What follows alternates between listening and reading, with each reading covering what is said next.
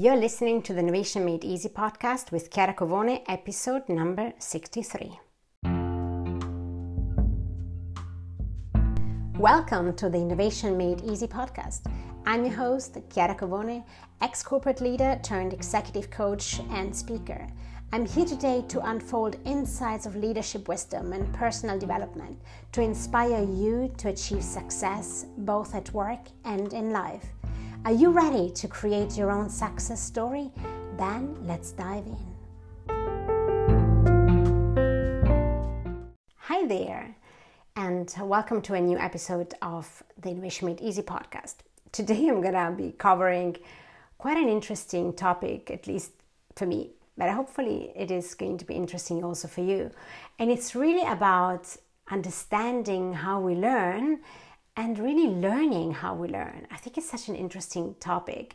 And I've been reflecting a lot on how to be more effective uh, trainer and teacher. And, and so clearly I've bumped into asking myself the question why is it so hard for us to learn as adults? And, and how do I help my, my clients um, to learn more effectively and to understand what's preventing us to learn so that we can understand it and, and tackle it in a different way. I think it's so essential, right? I mean, how many people do you know that ever make an effort to learn how to learn? Right? We assume that our brain is wired to learn and therefore we just go in full in into something only to be quitting maybe a few weeks in right how many people do i know that start learning a new language or a new skill but then they quit and instead of maybe trying to learn the new thing, maybe we should spend more time understanding, you know, and learning how do we learn? How do I learn as an adult versus as opposed to an, a child?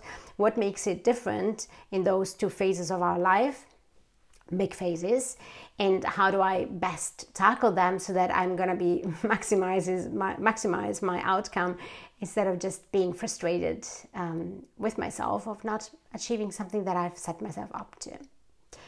And I actually think that this should be nearly a core subject in schools, right? That we, that we equip all our people saying, okay, between 0 and 25 years of age, your brain is very malleable and you're going to be learning in a much more natural way. But then a lot of the neurons are going to be formed and therefore learning will be much more difficult. So why don't I spend some time teaching you and preparing you for your adult life by explaining to you how brain are wired and how do we learn again as adults.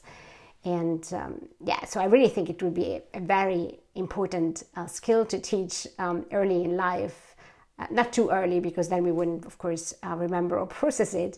But you know, when you start getting to that threshold of 25, then maybe that's that's the right time um, to start uh, teaching the principle of that. And so I've been doing quite some research around this topic, and some of those terms are quite difficult, and I'm going to try to make them easy and simplify it um, in a way that is useful, right? Because if we're just pretending here to use big words and then we just forget about it, then it, then we're losing the purpose of this. So there is um, a lot of interesting videos and articles and podcasts and things out there that talk about this subject. And, and some of them are really technical. So that's why I, want I was thinking like let's contribute with my podcast on giving you some of the principles in a way that it is um, more digestible. So as i mentioned earlier from birth up until age 25 our brain is extremely malleable. So in this phase of our life we are really designed to adjust ourselves to the environment the surrounding and our brain is continuously making new connections, so creating um, synapses between neurons so that we can create some patterns of behavior. And I've been talking about the brain in a previous podcast. Sorry for being a little bit obsessed with it, but I, think, but I really think it's important. And and we really therefore you know we want to, to arrive to a point in which so many of our activities so many of our um, daily routinely uh, practices and tasks in the day are automated so they don't require any energy. Because the survivor brain wants to save the energy for survival purposes not for things that you know we can quickly do automatically without um, expending and using a lot of um, brain power. So so we have this phase in our life, yeah, so where the brain is designed to be customized to whatever the surrounding is. And I think this is also quite different between different animals. Um, so we are not coming with all you know, predetermined um, neurons connections. So we actually do them in the very, very first part of our life. And the point is that once we have those neurons and those connections created in the first 25 years of our life, then we can leverage them, you know, leverage those circuitries, those energy flows, those channels um, for the rest of our life. Now, the brain can change later in adulthood, but it needs some predisposition, and this is what we're going to talk about today. So, we're talking about two different processes here. And, and in particular, I'm going to use this beautiful word, which is about neuroplasticity. So we want to create um, basically new plasticity in our brain. And, and this is actually not an event, but it's a process. So to learn something new as an adult, what we really want to trigger is a high level of focus, a high level of focus and engagement. And there is no way around this. And I'm sure this will resonate with you because think about the last time you learned something effectively. This was probably when you were very excited, eager, engaged, committed, really curious about it. So, that really level of curiosity is what triggers you to focus. And and also really important is that you're not just thinking about the destination you're really enjoying the journey to, towards it. So, of course, the destination is important, but the journey was very important. This really reminds me when I learned um, Swedish. So, when I moved to Sweden six years ago, I had no idea of Swedish language. And, and I, of course, I had a really big, compelling reason. I really wanted to be able to dialogue with my neighbors and also the kids would be fluent in Swedish so I wanted to be able to understand everything that they said. This is the control control freak in me probably. But really the positive side is that I really wanted to integrate in society and not expect all people around me to um, to, to have to speak English or any other language.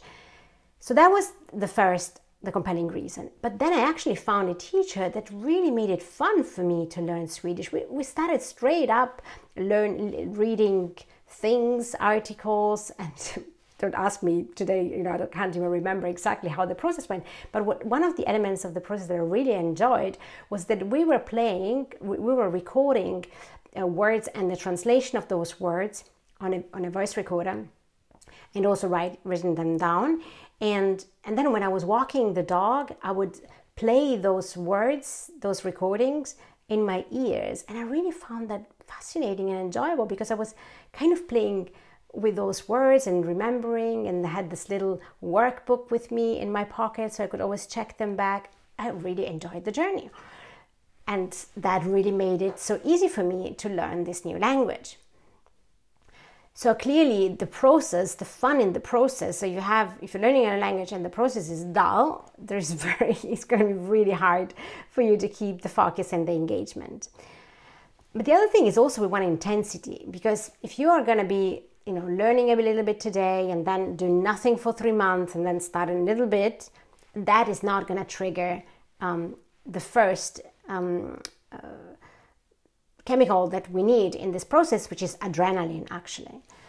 So, you know, regardless of how um, anxious and agitated you will feel around this new task, and your brain is going to try to, you know, walk you, talk you out of it.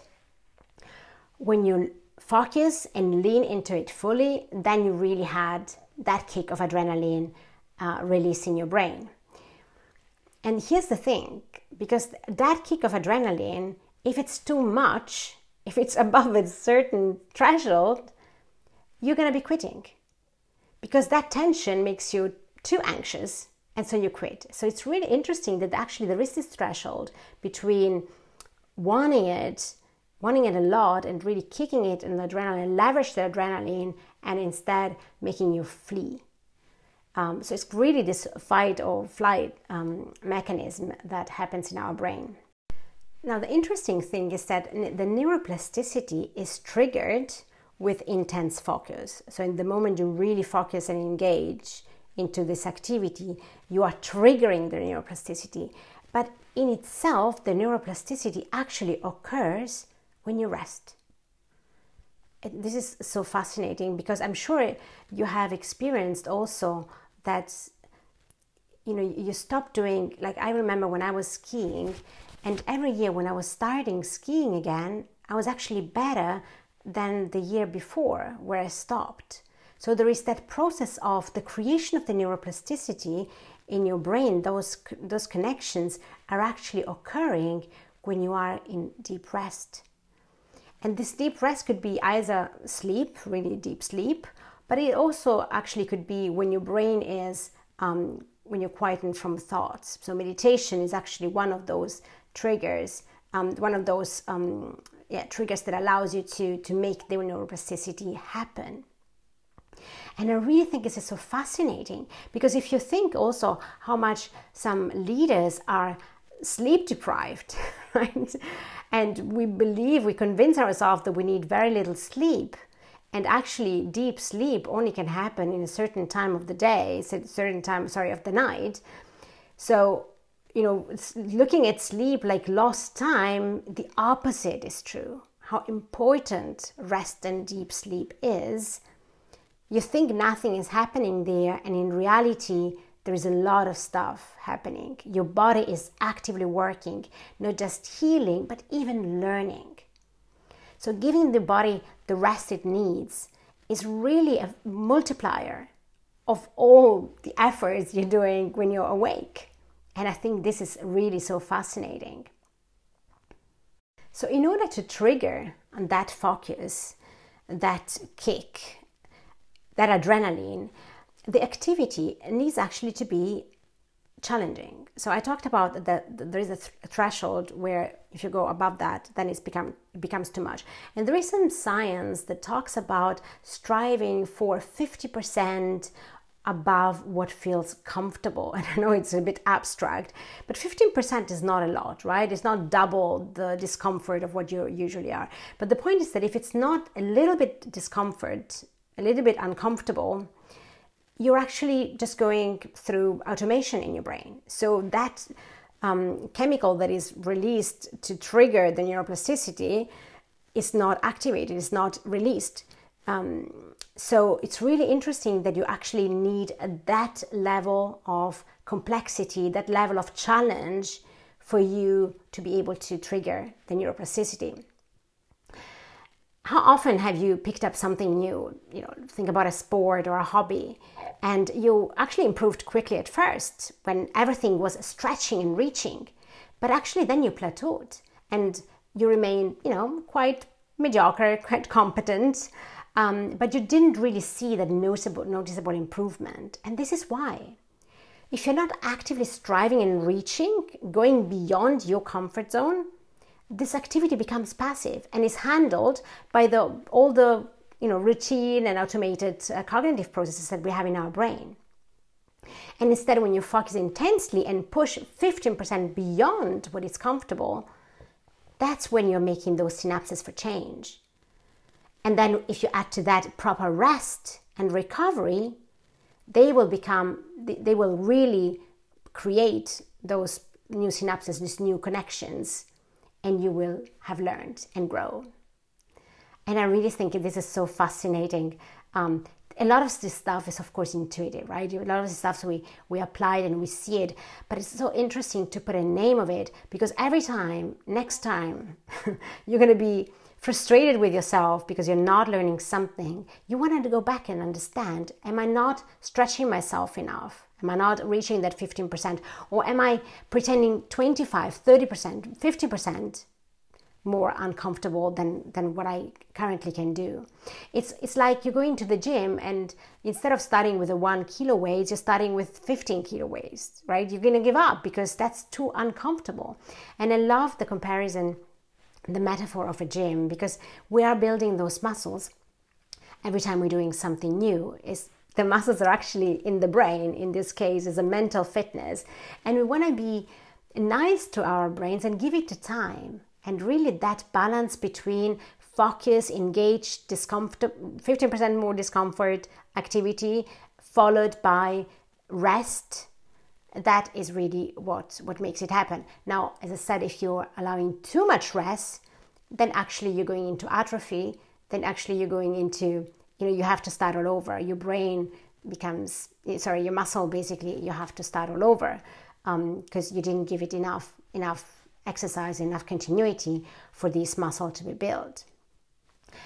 So, um, clearly, what we see is that plasticity in the adult brain can be as robust as it is in childhood, as it is in, our 25, first 25 years of our, of our life, but that we need that focus for it to be triggered, something that is not needed in the early days where everything is, you know, where our brain is still so um, clear and and eager to learn and to create the connections so it doesn't need that extra effort that extra do- dose of adrenaline um, or other uh, neurochemicals to allow us to, to trigger those new learning processes so I really hope this was interesting and uh, insightful, and that you're going to be applying some of this thinking the next time you're going to want to learn something. And actually, why not start to learn a new hobby or in your sport or anything um, and test it for yourself? Have a wonderful week, and I look forward to speaking to you next week. Bye bye.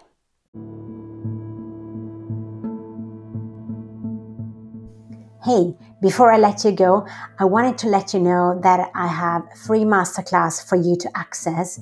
It is a comprehensive um, class about why we procrastinate and what we can do to instead achieve massive results. If you're try- tired of dreaming and wanting and you're ready to take inspired and effective action, then this masterclass is for you go to covone.se forward slash goal and get instant access to this free masterclass to help you finally stop procrastinating and allow your dreams and wants to take back the front seat.